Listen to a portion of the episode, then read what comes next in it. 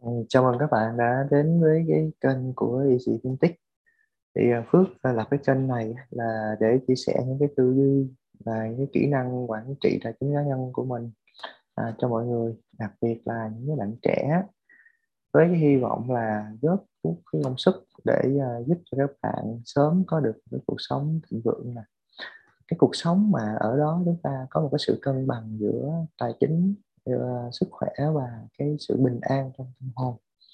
À, và cái nội dung mà ngày hôm nay á, mà Phước muốn chia sẻ cho mọi người á à, nó cũng là để trả lời cho câu hỏi của một bạn à, về cái việc là à, thế thì à, chúng ta có nên mua bảo hiểm khi mà chúng ta còn đang mắc nợ hay không?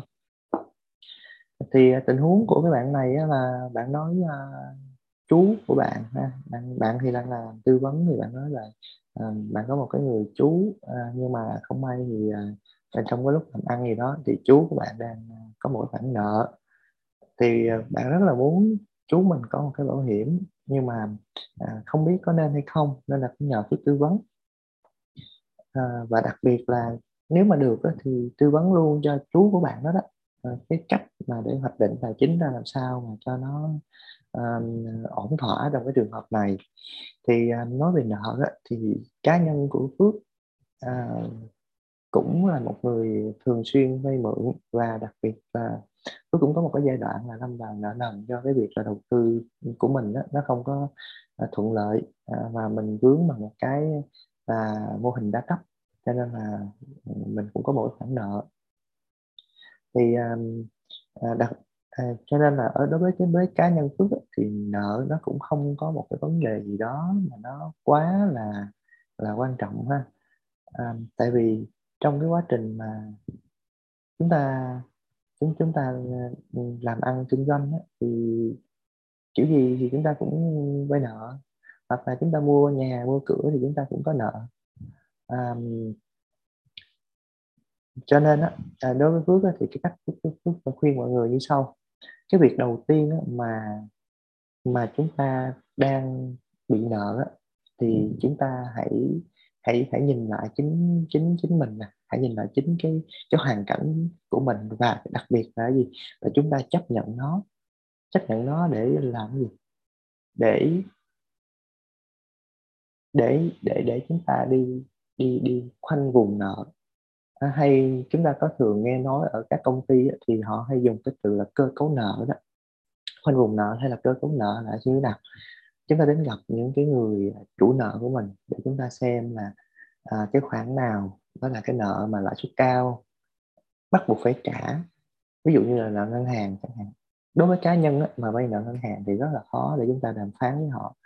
Còn à, à, sau đó ha chúng ta phân vùng ra ví dụ như hồi xưa phước cũng phân vùng ra xong rồi phước bắt đầu là nợ nào à, mình thấy là à cái này phải trả thì mình sẽ dành một khoản tiền từ làm việc làm của mình mình trả. Còn cái nợ nào mà từ từ trả ví dụ như nợ của vợ mượn vợ nó là mượn vợ là nhiều nhất. Thì cho nên là cái đó thì mình nói mình cũng ngồi mình thần thật với vợ nói thôi vợ cái này không ổn rồi thì uh, thôi nợ em từng bốn năm năm sau thì anh sẽ trả ví dụ vậy. À, tương tự như vậy ha mình cũng thành thật với nợ với với với với chủ nợ của mình.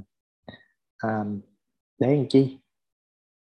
Cái việc đầu tiên á, các bạn phải làm sao mà cái khoản nợ đó nó nó không có bị phình ra nữa là tốt nhất. Tại vì cái mà chúng ta thường hay mắc phải đó, đó là nợ nhưng mà chúng ta không có dám nhìn vào chính mình không có dám đối diện với sự thật dẫn đến là chúng ta giấu nợ và đi vay mượn chỗ này đi đắp vào chỗ kia. Cho nên là cuối cùng á, cái nợ ban đầu nó rất là nhỏ nhưng mà càng ngày lãi mẹ đẻ lãi con ha, thì nó càng ngày nó càng bự lên. Cho đó nó cái việc mà khoanh vùng nợ là cái việc cực kỳ quan trọng nhất. Rồi như vậy là đầu tiên là mình xử lý ờ, khoanh vùng nợ rồi xong rồi sau đó là gì? Là tìm cách trả nợ. Nhưng trong cái lúc tìm cách trả nợ thì chúng ta vẫn phải vận hành đúng như cái cái cái, cái quy luật mà à, cái, cái tháp tài sản á, mà cái cái quản lý tài chính cá nhân hay là cái tháp tài sản mà à, có gì thì tôi sẽ chia sẻ cho các bạn. À, nhưng mà nó nôm na nó như sau nó sẽ có ba ba phần. Hồi lúc mà chưa có nợ thì chúng ta sẽ có là tầng 1 là chúng ta có những cái chi phí mà chúng ta gọi là thiết yếu đó. À, bắt buộc phải có để ăn đúng không? Sau đó là chúng ta cần có những khoản bảo hiểm để mà không may gặp rủi ro không mong muốn thì chúng ta có không có bị mất thêm tiền rồi chúng ta có một cái khoản nữa là dành cho đầu tư để chúng ta sinh lợi gia tăng tài sản. Thì trong trường hợp này đang nợ thì cái phần thiết yếu của mình ở đây á, nó lại bị nặng thêm nữa. Thì nó có nghĩa là nó có thêm cái phần phần nợ trong đó nữa. Thiết yếu nợ cũng là một khoản thiết yếu. Như vậy thì có nên bảo hiểm hay không? Có vẫn phải bảo hiểm. Tại vì ngoài cái chuyện mà mình thì còn có là con cái mình rồi còn có gia đình mình mà lỡ may mình có rủi ro thì nợ nó vẫn là nợ. Nó vẫn để lại phần phía sau gia đình, cái cái thế hệ sau nó gánh. Cho nên nhưng mà nhưng mà nếu mà bình thường chúng ta đi mua bảo hiểm thì chúng ta có thể là mua những loại dài hạn giống như là bảo hiểm liên kết đơn vị hay liên kết chung gì đó, thì nó tốn nhiều tiền quá.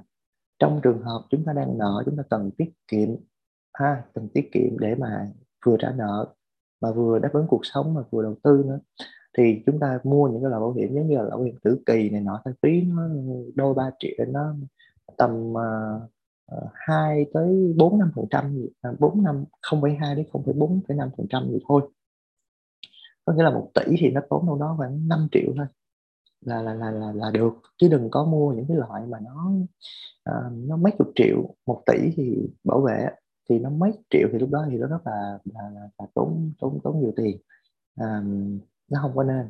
Chúng ta hãy tiết kiệm có bảo hiểm nhưng tiết kiệm à, cực kỳ tiết kiệm.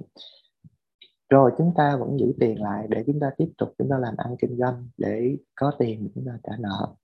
À, song song đó thì nếu mà đang kinh doanh thì cứ kinh doanh còn nếu mà đang làm thuê thì cũng nên trích tiền ra đầu tư hay là kinh doanh để cái khoản mà đầu tư đó nó sinh lời ra nhanh hơn và cái tiền lãi mà chúng ta còn lại ha còn đương nhiên là nếu mà chúng ta đàm phán tốt á, chúng ta trả dần dần không có lãi là tuyệt vời nhất nha cả nhà.